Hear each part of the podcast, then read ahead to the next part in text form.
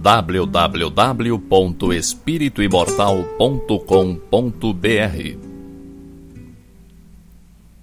Cinco minutos de Espiritismo visando a reflexão.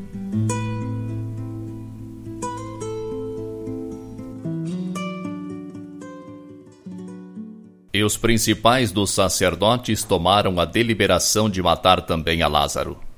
Evangelho segundo João, capítulo 12, versículo 10. Interessante observar as cogitações do farisaísmo relativamente a Lázaro nas horas supremas de Jesus. Não bastava a crucificação do Mestre. Intentava-se igualmente a morte do amigo de Betânia. Lázaro fora cadáver e revivera. Sepultara-se nas trevas do túmulo e regressara à luz da vida. Era, por isso, uma glorificação permanente do Salvador, uma cura insofismável do médico divino. Constituiria em Jerusalém a carta viva do poder do Cristo, destoava dos conterrâneos, tornara-se diferente. Considerava-se, portanto, indispensável a destruição dele.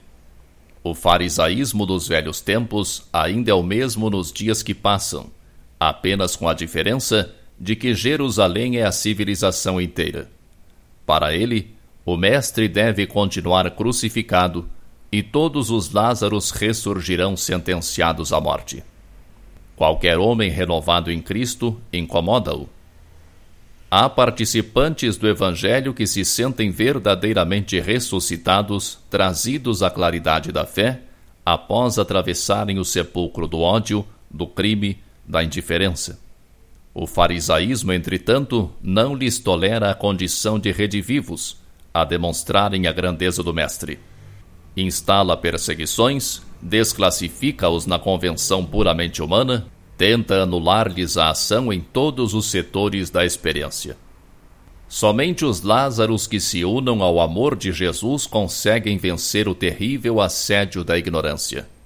Tem, pois, cuidado contigo mesmo se te sentes trazido da sombra para a luz, do mal para o bem, ao sublime influxo do Senhor, recorda que o farisaísmo, visível e invisível, obedecendo a impulsos de ordem inferior, ainda está trabalhando contra o valor de tua fé e contra a força de teu ideal.